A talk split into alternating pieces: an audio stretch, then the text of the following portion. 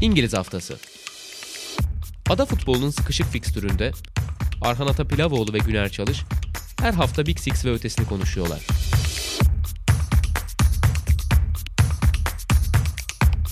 Statsbomb işbirliğiyle. Sokrates'ten, Sokrates Podcast'ten herkese merhabalar. İngiliz Haftası'nın yeni bölümünde tekrardan sizlerle birlikteyiz sevgili Güner Çalış'la birlikte. Çok özel bir haftayı geride bıraktık çünkü şampiyonun belki belli olmayacağı ama pek çok şeyin belli olabileceği bir haftaydı bu. Manchester City Liverpool maçından bahsediyorum elbette.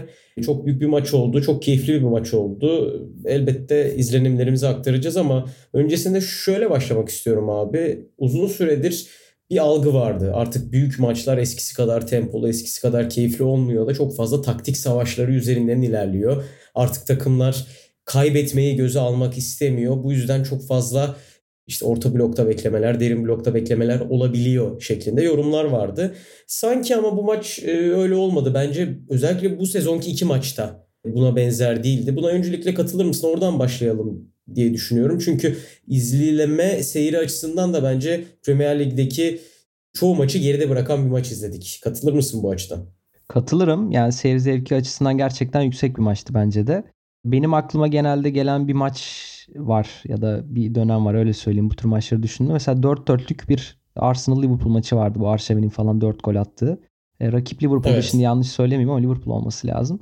Biraz o maçı öyle. hatırlatan bir havası vardı diyeyim yani tabii o maçla belki atıyorum taktik açıdan bir benzerlik kuramayız da hani o dönemde de aslında yine böyle taktiksel açıdan yetkin antrenörlerin yer aldığı ama böyle de maçların çıktığı bir dönem vardı Premier Lig'de.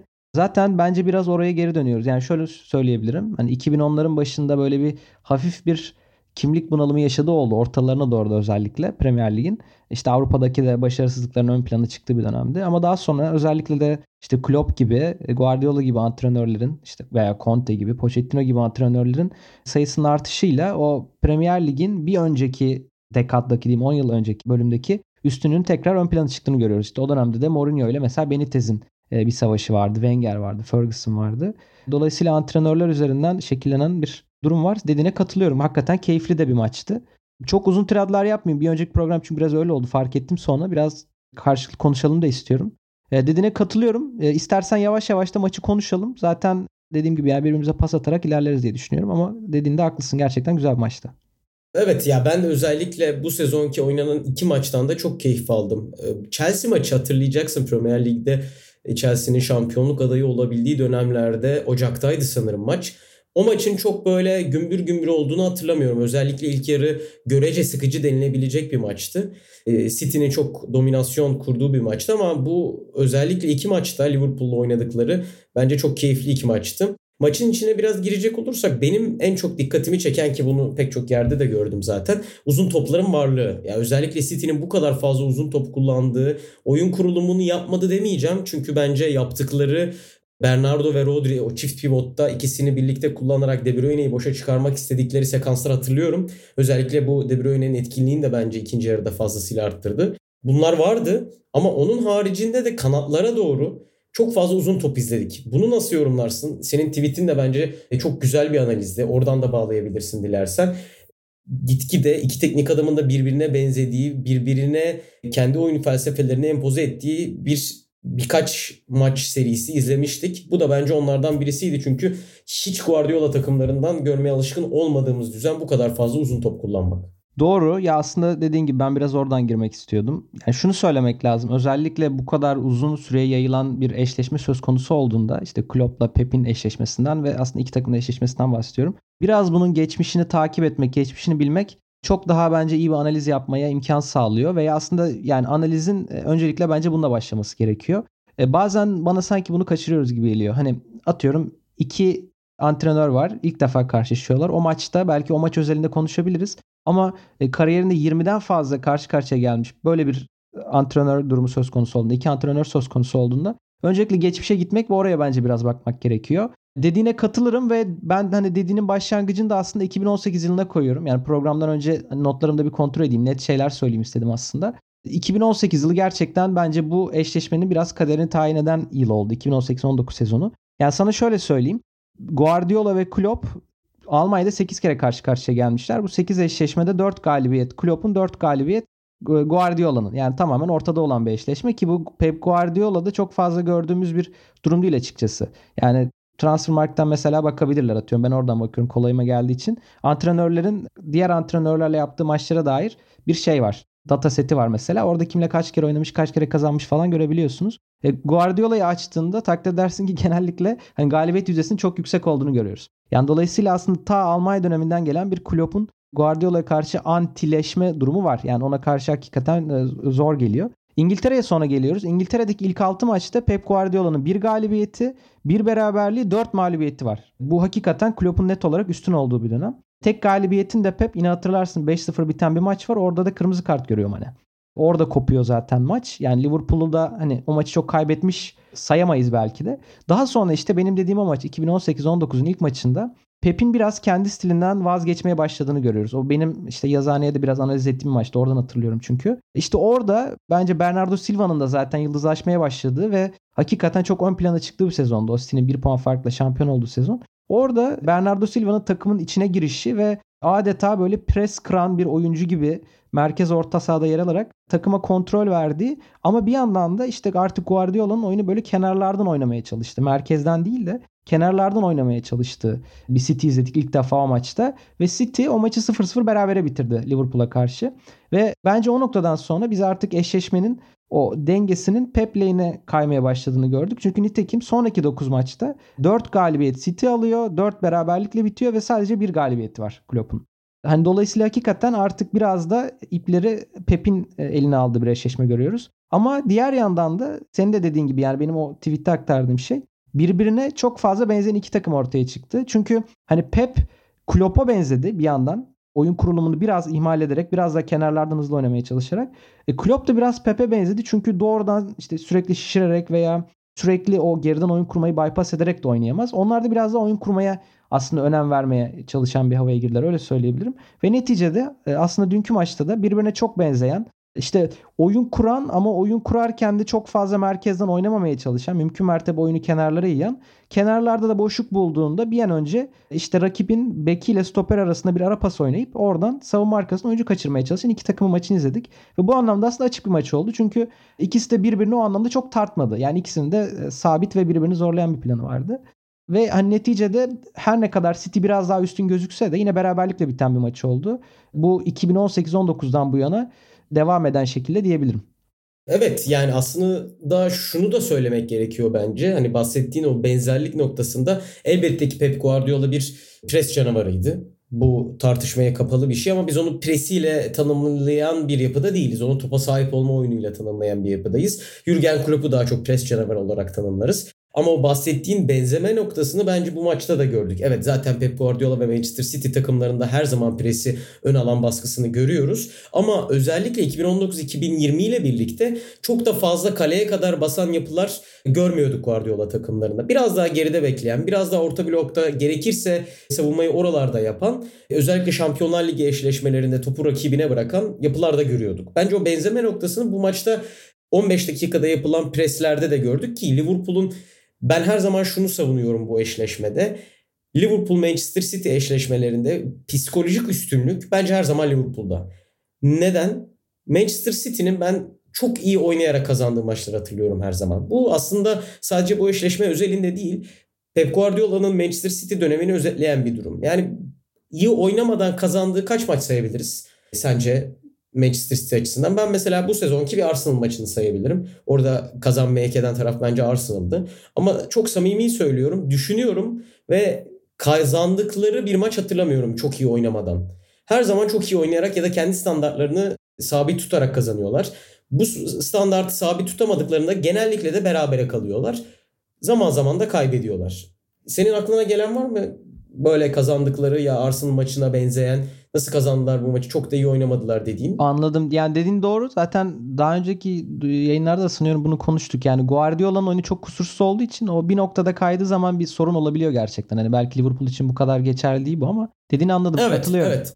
Yani zaten bu bahsettiğim nokta şuraya aslında bir bakıma geliyor. Liverpool Manchester City eşleşmesinde de Manchester City'nin çok iyi oynaması gerekiyor. Çok iyi oynayarak kazandıkları maç sayısı da aslında sen de zaten biraz bahsettin. Çok fazla değil. Yani ben de yayın öncesinde baktım. 2019-2020'den bu yana gol beklentisinde bu maç dahil olmak üzere Manchester City'nin kaybettiği maç yok. Her zaman daha çok gol beklentisi üretmiş. Şut başına gol beklentisinde de sadece bir maçta kaybetmişler. Onda da 0.01 birlik bir farktan söz ediyorum. Aslında baktığınız zaman her zaman daha çok kaliteli pozisyonlara girmişler ve daha çok pozisyon üretmişler. Ama buna rağmen kazanılan maç sayısında önde değil Manchester City.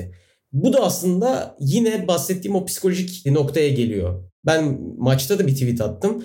Premier Lig'deki eşleşmelerde Klopp Guardiola eşleşmelerinde ilk 15 dakikada Klopp'un takımı Liverpool 6 tane gol atmış. City'nin bir golü var o da bu maçta. Hı. Bu da bence biraz psikolojik noktaya parmak basan bir yer. Çünkü Liverpool çok sert bir şekilde maça başlıyor ve bir şekilde golü buluyor. İkinci yarı da öyle. Yani Manchester City soyunma odasına girdiğinde maçın bence net hakimiydi. Kazanmaya yakın olan taraftı. Ama 46. dakikada bir anda Salah içeri top çevirdi. Mane attı. Oyunun şekli tamamen değişti. 45-60 çok iyi oynadı Liverpool. Yani şuraya geleceğim günün sonunda. Bu psikolojik durum her zaman zaten bence Liverpool'un lehineydi. Her zaman Liverpool çok daha rahat bir şekilde maçlara çıkıyordu. Golü daha rahat buluyordu. Ve bu benzeme noktasında da Manchester City'nin bu kadar presine, bu kadar şeyine rağmen ben Liverpool'un yine bir şekilde iyi çıktığını düşünüyorum bu sınavdan. Çünkü ilk yarıyı hatırlayacaksın. İlk yarım saatte Liverpool savunmasının çok fazla hata yaptığını gördük. Bu kadar fazla hata yaptığını evet. ben hatırlamam genellikle Liverpool savunmasının. Duran toplarda çok fazla vurdular. Evet offside oldu ama ona rağmen böyle bir çaresiz bir kafalarından ne yaptığını tam bilemeden oynadıkları sekanslar vardı. Bu durumun da ben pek alıştığımız düzende olduğunu düşünmüyorum açıkçası. Ona rağmen iyi bir şekilde yani bir puanı bence özellikle ilk yarıyı düşündükten sonra mutludur diye düşünüyorum Jurgen Klopp. Sanırım orada da Manchester City'nin biraz daha beklenenden fazla bir şekilde ön alanda pres yapması söz konusu olabilir. Bir de hakikaten işte mesela Thiago Alcantara diye bir oyuncu aldılar. Bu adam hani e, baktığında bu pres kırıcı özelliğiyle en başta belki de düşünüldü. Yani takım o anlamda bir fark yaratması açısından ama işte karşıda mesela Bernardo Silva'nın o anlamda yarattığı etki bence çok daha farklı ve yani bu tür maçlarda ben hani Bernardo'ya açıkçası bir kez daha bayılıyorum. Yani belki bir başka izleyici Kevin De Bruyne'yi öne çıkarabilir. O da muhteşem maç oynadı. Ama biri geride yani geri alanda biri ön alanda fark yaratan oyuncular haline aldılar. Ve bence hani her ne kadar o da çok önemli olsa da ön alanda yapılan katkı da çok önemli de olsa yani Bernardo'nun gerideki o hani top kaybetmezliği, geride City'ye sağladığı kontrol hissi inanılmaz bence. Yani aynısını mesela Ederson için de söyleyebiliriz. Maçta biliyorsun bir pozisyon var çok enteresan. E, hani Jota'nın ayağı Jota'nın kaleye girdi. Yani o nasıl bir sükunet anlamak güç ve hani mesela o kalecinin bir eşleniğini bulmak imkansız bence. Ve hani City'ye de bu tür maçlarda özellikle Liverpool'a karşı üstünlük kuran en önemli faktörlerden ikisi. Denebilir bana göre. Hani Ederson'la Cancelo'yu da katabilir miyiz sence abi buraya? Ben olabilir, çünkü olabilir. bahsettiğin Bernardo sükunetini ve topa sahip olarak e, alan ve adam kat etme işini Cancelo'da da bu maçta çok gördüğümüzü düşünüyorum. Doğrusun, doğru söylüyorsun. Ama Cancelo ben biraz da şöyle bakıyorum.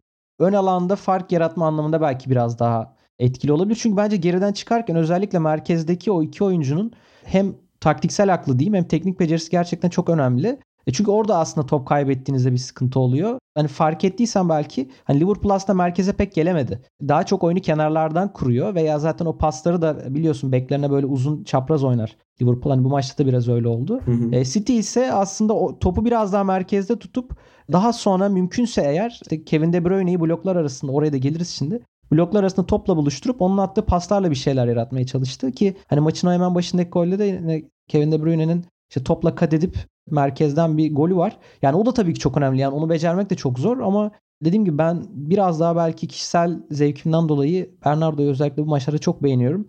Şunu da ekleyeyim. Yani bu City'nin Liverpool'a karşı gösterdiği oyun anlamında değişim bence Şampiyonlar Ligi'nde de aslında biz gördük. İşte ben geçen sene mesela Dortmund maçını hatırlıyorum izleyip analiz ettiğim. Orada da mesela bu vardı. Hani City'nin sen de farkındasın da 4-4-2 olarak diziliyor hani bloklarını savunma yaparken ve hani biraz daha bu muhafazakar bir dizilim tercih ediyor öyle söyleyebilirim. Yani iki kenar oyuncusunu da iki merkez orta sahanın yanına çekip aslında biraz daha geride ve kendi yer alanında savunabilir bir hale geçiyor. Ve daha sonra hemen kazandığı toplarla kenardan hızlanmaya çalışıyor kazandığında. Bunu bence son özellikle birkaç senede geliştirdi Klopp. Daha önceki yıllarda hatırlarsın özellikle topu geride kaybettiğinde veya geride pas yaparken kaybettiğinde işte çok ciddi gol pozisyonları verebiliyordu. Ki işte Liverpool'la eşleşmelerinde de özellikle bu öne çıkıyordu. Bu arada haklı olabilirsin yani o dediğini anladım ben. Haklı olabilirsin. O zaman ben şöyle revize edeyim kendi fikrimi. Önceki maçlarda tırnak içinde City'nin hakikaten rezil olabildiğini görüyorduk Liverpool'a karşı. Artık bunlar kesinlikle Hı-hı. ortaya çıkmıyor. Yani üstünlük geçmemiş olabilir ama kontrolü tekrar ele aldı öyle söyleyebilirim. Yani City açısından söylüyorum. Evet yani mesela zaten son birkaç eşleşmede yüksek farklı skorların hepsi City lehine. Evet. Evet belki bir tanesi 2019 2019-2020'de zaten şampiyonluğu ilan etmişti pandemide. O absürt bir 4-0'dı ama City'nin şampiyonluğunu ilan ettiği dönemde de net bir galibiyet var Anfield'da. Hı hı. Bence de Liverpool City eşleşmesinde Liverpool dağıtıcı bir güç olabiliyordu. Yani City ile eşleştiğinde dağıtabiliyordu City'yi. Ama artık City şöyle söyleyeyim Liverpool'dan gol yese dahi mesela Anfield'daki maç bence onun çok iyi bir sınavıydı. Hemen dağılmıyor. Bir cevap verebiliyor. Oyun olarak da skor olarak da. 46'da yani sonuçta şöyle baktığın zaman Liverpool'dan gol yemek kadar kötü bir şey yok. Soyunma odasına giriyorsun, bütün planlarını yapıyorsun. ikinci yere sert başlayalım diyorsun ve 46'da gol yiyorsun. 46-60 arasında bir gol daha yiyebilirdi City ve tamamen oyunu verebilirdi Liverpool'a. Ama 60 sonrasında tekrardan kontrolün eline alabildi. Bence bu açıdan değerli bu psikolojik değişim. Hı hı. Evet. Yani maç böyle. Geçen haftaya da istiyorsan çok az atıf yapalım. Yani ben mesela beraberlik bekliyorum ama birazdan muhafazakar bir oyun bekliyorum demiştim. Yani 1-1 gibi çok muhafazakar bir oyun olmadı ama yani açıkçası böyle bir maçta bekliyordum. Yani birinin çok öne çıkmayacağını da düşünüyordum. O anlamda doğru oldu diyebilirim ama herhalde şampiyonluğu da yine o programda söylediğim gibi şeyler belirleyecek yani. Daha sonraki hani bu maçtan ziyade diğer takımlarla oynadıkları oynayacakları maçlar belirleyecek. Ama şöyle bir fikstüre de baktım. Yani Liverpool'un fikstürü hakikaten sertmiş. Yani onların işte çok kolay gözükmüyor. Ben o kadar sert olduğunu fark etmemiştim. Evet ben bir Liverpool'un fikstürünü okuyayım dinleyicilerimiz için. Bir Aston Villa karşılaşmaları olacak. United, ilk önce United, Everton, Newcastle, Tottenham, Southampton ve Wolverhampton. Yani bir de Villa var arada. Onu söylediğim gibi ertelenmişti o. Hı hı. Şimdi United'la oynamak şu açıdan bence çok kötü. Yani Rangnick döneminde ligde iki mağlubiyetleri vardı Everton maçına kadar. Şimdi Everton'a yenildiler ve uzun süredir galibiyet alamıyorlar. Bu açıdan bakınca genellikle insanlar hani formda değil diye düşünebilirler ama ben büyük maçlar öncesinde bu kadar fazla mağlubiyet alınmasını genelde sevmem. Yani tuttuğum ya da desteklediğim hoca, teknik direktör, takım baktığım zaman mesela United'la oynamak istemezdim ben bir mağlubiyet sonrasında. Evet kötü durumdalar gerçekten. Everton da çok kötü. Hafta içi West Ham'a yenildiler. Ama ne olursa olsun bence pardon Burnley'e yenildiler ama ne olursa olsun bence başka bir takımla oynamayı tercih ederdi Jurgen Klopp. Sonrasında United'dan sonra Everton zaten Merseyside derbisi. Dediğin gibi fikstür gerçekten çok zor herhalde şampiyonluğu burada kaybedilecek bir puan belirleyecek. Guardiola herhangi bir puan kaybetmez demişti Liverpool için ama katılıyor musun sence? Ya da gözüne kestirdiğin şu maç bence çok tehlikeli olacak tarz dediğin bir maç var mı? Ya açıkçası biraz hani Liverpool konusunda da sanırım fazla imser olduğundan olabilir. Biraz Guardiola'ya katılırım o konuda. Yani fikstür çok sert ama ben Liverpool'da çok iyi gördüğüm için kesin şu maçı kaybeder diyemiyorum. Ben daha ziyade şeyi söyleyeceğim. Yani City'nin son hafta oynadığı maçta Aston Villa ile olacakmış. Onda ben dikkat etmemiştim. Evet. Oraya kalırsa da çok enteresan olabilir. Biliyorsun Steven Gerrard yani sonuçta menajeri hı hı. Aston Villa'nın. Acaba kendini affettirebilir mi diyorum tırnak içinde. O hani ayağının kayması mevzusuna yönelik söylüyorum bunda. Hı hı enteresan bir hikaye çıkabilir gerçekten. Lar boyu anlatılacak diyeyim ama oraya kalmaz gibi de geliyor bana. Ya Liverpool için maçların hepsi zor. O yüzden çok kesin bir şey diyemiyorum ama mesela Everton maçını veya ben United maçını aslında o kadar zor görmüyorum. Hani daha ziyade böyle çok beklenmedik bir yerde bir puan kaybı söz konusu olabilir gibi geliyor. Atıyorum mesela Wolverhampton demiştin galiba değil mi? Yanlış hatırlamıyorsam. Mesela orada bir evet. puan kaybı sanki bana daha olası gibi geliyor. Yani iki sebep var. Bence Everton'da United'da gerçekten kötü durumda ve o tarz maçlarda sanki Liverpool'un sahaya koyacağı konsantrasyon vesaire de zaten o maçı kaz o tür maçları kazanmaya yetecektir gibi geliyor bana.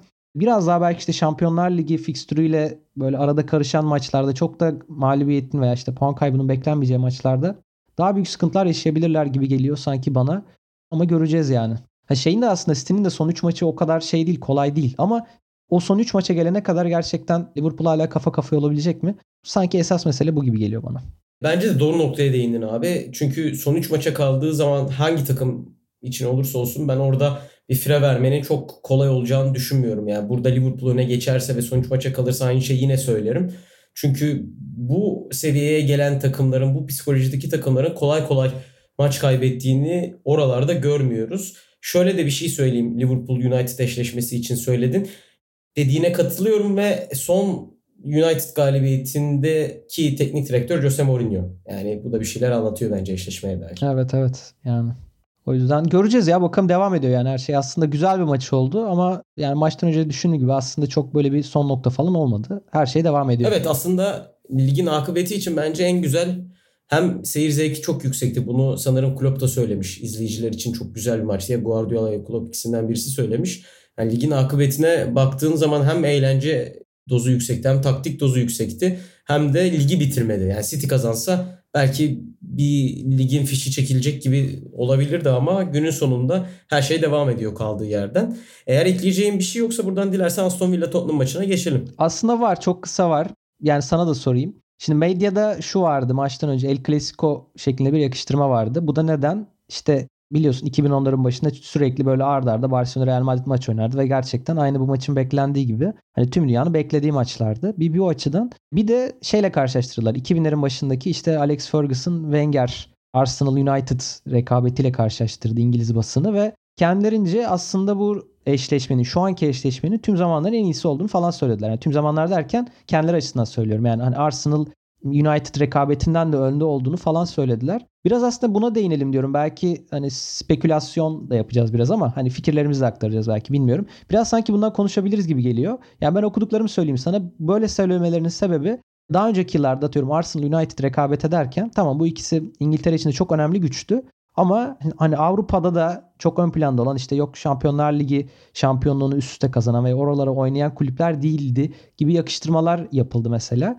Yani yerel bir rekabetti ama bu kadar global bir rekabet değildi gibi yorumlar vardı. Sen önce buna katılır mısın ya da mesela o rekabetleri nasıl hatırlıyorsun? Belki çok kısa ondan bahsedebiliriz. Çünkü bence o rekabetlerden birkaç küçük farkı var. Ben de oradan yaklaşık bitirelim istiyorum sonra burayı yerel bir rekabetin bu kadar global olmasının tek sebebi Klopp, Guardiola ya da City ya da Liverpool değil bence. Bir kere dünyanın buraya gelmesi. Yani bu kadar fazla global olmasının, bu kadar fazla kitleye ulaşmasının sebebi nasıl Formula 1 bugün bu kadar fazla kişi tarafından takip ediliyorsa aynı şekilde oyunu izleyen kişi sayısı da çok fazla arttı ve diğer rekabetler bence çok zayıfladı. Yani bu konuda mesela Messi Ronaldo rekabeti bile şu an tartışılır bir konuda ki bence tartışılması en zor rekabetlerden birisi. Ama günün sonunda baktığımızda başka bir rekabet bulmakta zorlanıyoruz diğer liglerde. Serie A'da şampiyonluk yarışı çok renkli geçiyor ama yine de açıp bir Napoli Milan maçını izlemeyi tercih etmiyor eskisi gibi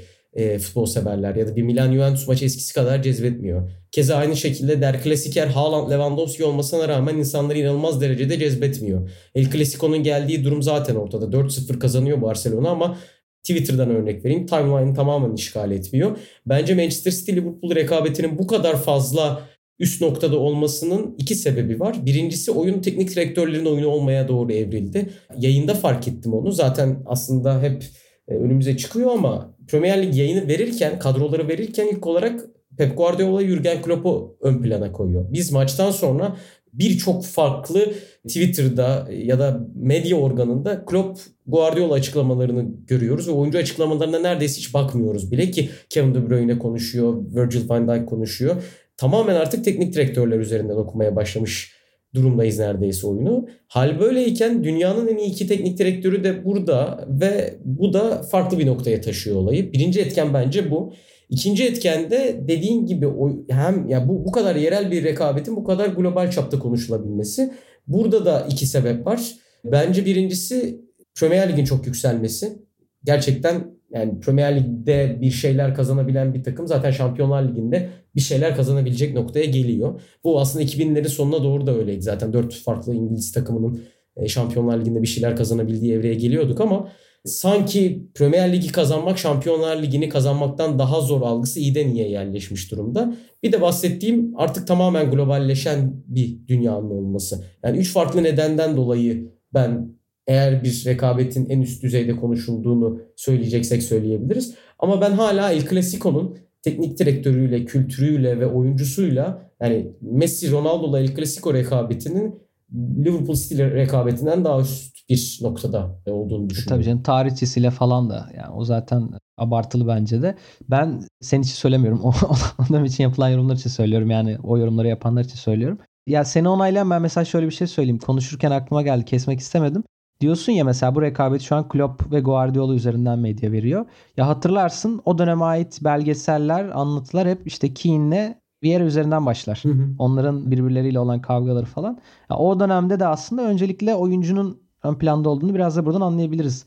E, belki böyle bir örnek de verebiliriz. Ben biraz şuradan yaklaşmak istiyorum. Seni de yine onaylayan bir şey aslında. Dedin ya çok global bir dünyada yaşıyoruz diye. Onun da aslında şöyle bir sonucu var. Senin de daha önce bence incelediğin de bir şeydi. Liglerin ne kadar da birbirine benzediği üzerinden mesela bir yazı yazmıştın yanlış hatırlamıyorsam Sokrates'te. Oyun stillerinin ne kadar birbirinin içine geçtiği ve Hı hı. işte atıyorum eskiden bir Serie A stili vardı.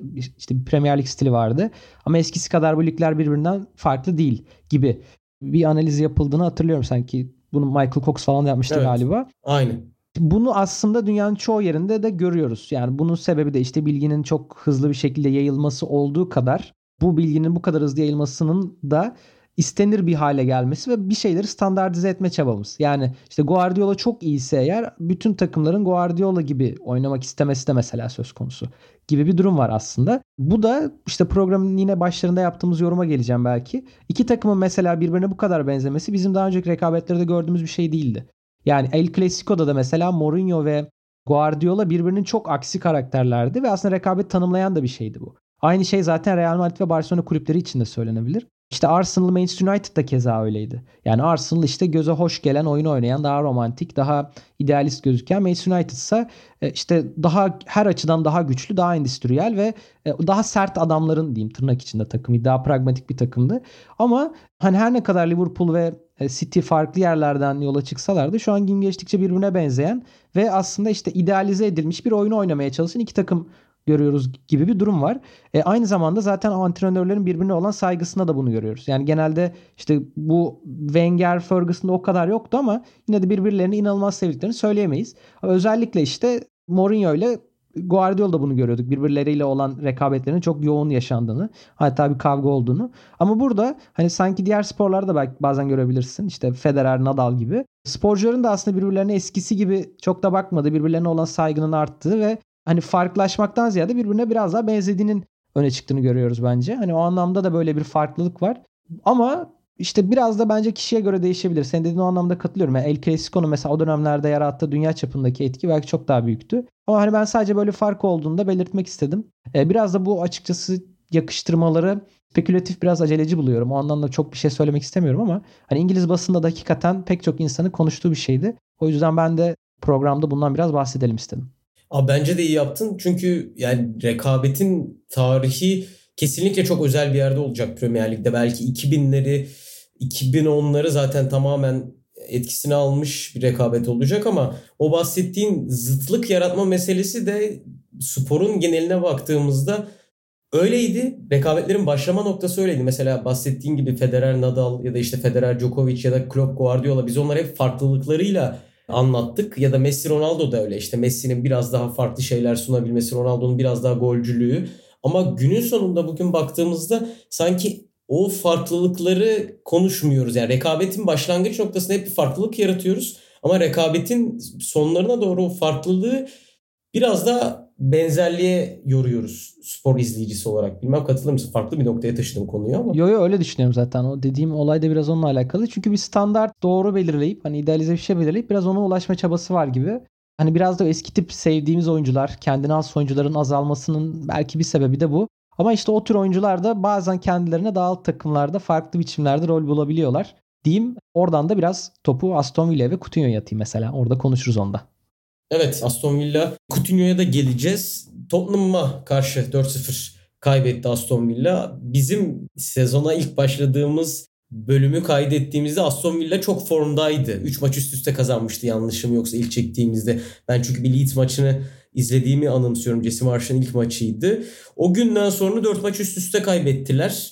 Neler değişti sence Aston Villa'da da Tottenham'a karşı alınan o 4-0'lık mağlubiyet geldi. Ben Aston Villa'yı izlediğim dönemde senle de o ilk kaydettiğimiz zaman yayınlayamadığımız bölümde konuşmuştuk. Merkezi çok iyi kapatan, bloklar arasını çok iyi kapatan ve sen de bunu bahsetmiştin. Tıpkı Rangers'ta olduğu gibi genişliği beklerle veren bir Steven Gerrard görüyorduk İngiltere'de de. Özellikle Matty artan formundan bahsediyorduk. Orta saha yapısını değiştirmişti. Biraz Douglas Luiz'i tek pivot olarak kullanıp McGinn ve Ramsey'i sol sağ 3 olarak kullanıyordu. Ama gelinen noktada alınmış 4 tane üst üste mağlubiyet var ki bu alınan 3 galibiyetten önce de bir formsuzluk vardı Aston Villa'da. Toplam 5 maçta tek galibiyet çıkartabilmişlerdi. Neden bir türlü istikrarı yakalayamadı Aston Villa Mart ayının başından bu yana sence? Ya ben sonda söyleyeceğimi başta söyleyeyim. Biraz belki Liverpool taraftarlarını üzebilir ama biraz ısınamadım açıkçası Gerrard'a birkaç açıdan. Yani alınan mağlubiyetlerden ziyade biraz stili sebebiyle de biraz ısınamadım bir antrenör oldu. O da şöyle. Yani çok talepkar bir antrenör aslında. Yani bu açıdan biraz şaşırtıcı gelebilir ama şöyle söyleyeyim. Yani Aston Villa tamam belki yatırım alması gereken zaten uzun zamandır yani Premier Lig'e çıktığı günden beri oldukça para harcayan, sürekli para harcaması gereken bir kulüp tamam. Ama işte mesela yazın Aston Villa'nın tekrar bir 100 milyon poundluk falan bir transfer bedeli e, transfer bütçesi olacağı söyleniyor. İşte 50 milyon pound Calvin Phillips harcayacağı, işte yeni bir forvet alacağı falan söyleniyor. E, Steven Gerrard işte birkaç maç önce hani bunu Türkiye'de biri yapsa böyle şey olur ne denir işte modern değil gibi açıklamalar yapılır belki eleştirir ama şöyle bir şey söyledi. İşte bu oyunu oynamak isteyen oyuncuları arıyoruz işte bulamazsak bu oyunu oynayabilecek oyuncularla devam edeceğiz falan gibi bir açıklama yaptı mesela. Direkt böyle yani hani şey yapmıyorum dolaylı bir anlatım yapmıyorum doğrudan böyle bir şey söyledi. Ya biraz fazla talepkar ve fazla açıkçası bana dogmatik mi diyeyim? Yani bir oyun stili var ve bu güzel evet ama hani bu oyun stili açıkçası şu an çok da katkı vermiyor ve hani Villa'nın Gerrard'ın peşinden gitmesi de güzel denebilir. Yani böyle bir oyun stilini getirmek istemesi. Ama hani Gerrard bunun altını doldurabilecek mi veya işte bu kadar kolay oyuncuları silmesine kadar doğru onu tam bilemiyorum. Çünkü hani mesela Klopp da neticede oyuncu istiyor veya Guardiola da oyuncu istiyor ve gerçekten önemli harcamalar yapılıyor. Ama onların da altını dolduran daha önceki işte başarıları var veya bu kadar oyuncuları da sanki sert silmiyorlardı gibi geliyor bana. Yani Aston Villa'nın da son birkaç sezonda aslında işte Premier Lig'e çıkışından bu yana üzerine kurduğu bir oyun, bir oyuncu grubu vardı ama hani mesela çok kısa bir sürede Ezri Konza'nın ben örneğin gelecek sezon belki takımda olamayabileceğini düşünmeye başladım veya işte John McGinn'in sanki kolaylıkla silinebileceğini düşünmeye başladım gibi şeyler. Yani bilmiyorum biraz o açıdan Gerrard'ı ısınamadım. Ha senin soruna şöyle geleyim dediğin gibi ve o programda ilk konuştuğumuz gibi Rangers'taki oyuna çok benzer bir oyun oynatıyor. O da şöyle. Yani tamamen genişliğin bekler üzerinden sağlandı. İki bekin adeta işte kanat oyuncusu gibi yani wingback gibi oynadığı ama dörtlü savunma yapıyor Aston Villa. Bir sistem ve merkeze tamamen yığılan bir oyun. Zaten ön alandaki 3 oyuncu birbirine çok yakın oynuyor. E, orta saha oyuncuları da birbirine çok yakın oynuyor ve hani ön alanda böyle merkeze sıkışan bir oyun izliyoruz açıkçası. Ve hani böyle pinball gibi o programda sanırım bunu söylemiştim. Hani topu bir şekilde oraya kadar getirip sanki böyle paslarla kalenin içine topu sokmaya çalışan e, bir oyun anlayışı var. E, Tottenham maçında ne oldu? Tottenham direkt oynamayı çok iyi başarabilen bir takım biliyorsun. Yani özellikle Mourinho döneminde de bunun bazı örneklerini veriyordu. Conte ile bunu çok daha sistematik, çok daha iyi bir şekilde yapabiliyor. Villa'nın ön alanda yaptığı bir pres vardı ama Tottenham bu presi geçtiği anlarda çok kolay bir şekilde işte orta saha çizgisine hemen hemen bekleyen savunmaya karşı birkaç pasla ve Kane'in de biliyorsun o inanılmaz oyun kuruculuğuyla e, çok kolay goller yakaladı gerçekten. Hani ilk golde de belki savunma hatası var atıyorum Konsa'nın ama Tottenham'ın da elini oynayan diyeyim bir oyun stili tercih etti Aston Villa. İşte Gerrard'ın maç sonu açıklamasında ya ben ilk yarıdan çok memnunum. Aslında oynamak istediğimiz oyun buydu ama golleri atamadık. İşte Tottenham at dedi. Doğru ama yani oynatmak istediği oyun da hakikaten zor bir oyun ve yani takımdaki oyuncuların oyun stiline de sanki o kadar uymuyor gibi geliyor bana. Çünkü hani mesela Villa'da çok fazla kenar oyuncusu vardı. Bunlar bir bir tasfiye ediliyor ve onun yerine işte Coutinho gibi, Buendia gibi daha ziyade merkez karakterli, on numara karakterli oyuncular şu anda tercih ediliyor. Yani sil baştan bir yeniden yapılanma olacak açıkçası yazın Villa'da. O da yani beni bir Villa sempatizan olarak değil biraz huzursuz ediyor ama e, bekleyip göreceğiz. Bu maçta da biraz istiyorsan Tottenham'a da gelelim ki hani Tottenham'ı biz biraz göz ardı etmişiz. Kendimize de böyle bir eleştiri yapalım. Arsenal'ı konuşurken geçtiğimiz bölümlerde. Hani dördüncü artık garanti Arsenal gibi konuşmuştuk ama biraz tablo değişti gibi ne dersin? Öyle gözüküyor. 31 maç oynadı. 57 puan Arsenal kazandığı takdirde yine 57 olacak. Tottenham o eksik maçlarını çok iyi tamamladı ve Arsenal üst üste mağlubiyetiyle birlikte gerçekten ilk dördün adayı oldu. Bizim o dönem bence Tottenham eleştirisi yapmamızın sebebi bir tık Conte'ydi. Yani Conte'nin yaptığı açıklamalar da çok nasıl desem kendisi de pek inanmıyor gibiydi. Çünkü durmadan ben işte şampiyonluğa oynayan bir teknik direktörüm ilk defa böyle hedefsiz bir şekilde bir şeyler yapmaya çalışıyorum ve ne yapacağımı tam kestiremedim tarzında açıklamaları olduğu için ben açıkçası en azından kendi adıma konuşayım. Tottenham'ın çok büyük bir aday olabileceğini düşünmüyordum. İyi bir futbol oynanıyordu ama çok iyi bir futbol oynanmıyordu. Sorunlar vardı. Fakat günün sonunda bahsetmiştik yine programda. Tottenham Conte'nin yavaş yavaş yaptığı açıklamaların biraz daha pozitife gittiğini, yönetimle arasındaki buzları biraz daha erittiğini konuşmuştuk. Ondan sonra zaten durmadan gelinen noktada alınan galibiyetler var. City maçından sonra yanlışım yoksa bir Burnley evi de United'a yenildiler ki United maçı da bence yenildi diye bakılacak bir maç değil. Orada Cristiano Ronaldo'nun tek başına kazandığı bir maç vardı. O yüzden ben de katılıyorum. Biraz belki Tottenham'ı göz ardı ettik. Çünkü Arsenal çok formdaydı. Arsenal aldığı üst üste işte 3 4 maçta aldıkları 3 mağlubiyetle birlikte işler bir anda değişti. Fakat günün sonunda ben yine Arsenal'ı yani en azından Tottenham örneğinde yaptığımız gibi Arsenal'ı göz ardı edebilecek bir noktada bırakmamak gerektiğini düşünüyorum. Çünkü ne olursa olsun ortada çok da kötü bir tablo yok. Southampton, Chelsea United'la oynayacaklar. Fikstür açısından şanssızlar. Ama ben bu 3 maçta işleri tersine çevirebilecek güçleri olduğunu düşünüyorum Arsenal'ın. Orada sanırım biraz sakatlık problemleri. Evet darlığı çok vurdu. Evet onları evet. etkiledi sanırım. Bir de şöyle bir şey okudum. Enteresan geldi bana. Premier Lig Curse, e, Manager of the Month Curse gibi bir şey vardı. Bir yazı vardı Guardian'da. yani ayın menajeri ödülünü alanın beli doğrulmuyor. Hani bu işte Nuno Espirito Santo'dan alarak başlamışlar. E, Arteta da bir ödülü aldıktan sonra dağılmış. Yani ona yönelik bir haber vardı. Sonraki hı hı. dönemde de bu açıdan dikkat edebiliriz. Hani bir Ramsey'nin vardı ya gol atınca biri ölüyordu falan. O tarz bir şey. Evet. Bu şeyi de... Ee, sıra Tottenham'da o zaman. evet. Muhtemelen olabilir. E, Nisan'da alabilir Conte. Ee, ya bu laneti tek kıranda bu sezon oradaki yazıya göre Guardiola'ymış. Yani bu ödülü aldıktan sonra form durumunu aynen sürdürebilen. Ama istisnalar da kaideyi bozmaz. evet. Yani böyle bir şey de var. Guardiola her zaman bir istisna. Yani şey çünkü hakikaten komikti hatırlarsın. Nuno 4 maç üstte kazandı. Ee, değil mi öyle olmuş yani hatırlamıyorsam. Ödülü aldı sonra evet, tamamen tepe taklak gitti mesela. Hani en bariz örneği de oydu. Aynen. Evet. Evet.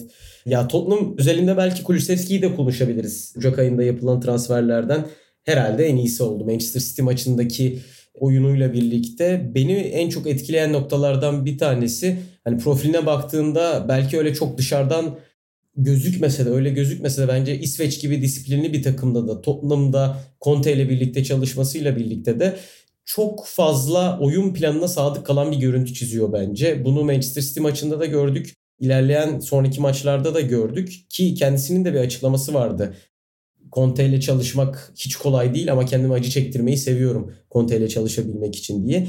Bir Leeds maçı hatırlıyorum. Orada da gerçekten çok disiplinliydi. Daha çok iç gibi oynamıştı orada. 3-4-3'ün en sonunda değil de sonla birlikte iç gibi oynamıştı. O transferin de herhalde en nokta atışlardan birisi olduğunu söyleyebiliriz Ocak ayı için. Evet evet maçta da etkiliydi. Ya Conte'ye de hakikaten ayrı bir parantez, çok kısa parantez açmak lazım. Yani bugün dedik ki antrenörler birbirine benziyor, oyunlar birbirine benziyor. Yani biraz kendi yolunda gitmeye devam eden, hani biraz da inatçı ama gerçekten çok iyi bir antrenör. Yani onun da Premier Lig'e gelmesi hem ligin kalitesi açısından da hakikaten çok iyi oldu. Yani hatırlarsın o dönemde de transfer konusunda aslında epey yani tırnak içinde söyleyeyim mızmızlanmıştı. Hani istediği oyuncular alınmadığı için. E, belki Kulüşevski de onun ilk tercihi değildi. Hani bu kadar iyi performans almış olmasına bakmamak lazım muhtemelen. Başka bir oyuncu istiyordu belki de. Hani biraz son dakika gelmiş biri gibi de gözüküyor çünkü. Ama buna rağmen işte aldığı verim. Ya hatırlarsın mesela Victor Moses'tan falan neler çıkarmıştı yani. Yani dolayısıyla ya Victor Moses'ın kariyerini değiştiren adamdır bence. Yani hani o yüzden de hakikaten ayrıca parantez açmak gerekiyor. Kulüşevski çok iyi bir oyuncu. O belli. Yani dediğine katılıyorum ama diğer yandan da yani dediğim gibi muhtemelen ilk tercih değildi mesela Conte'nin ama ondan böyle bir oyuncu çıkarmış olması da ayrıca takdire şayan gerçekten.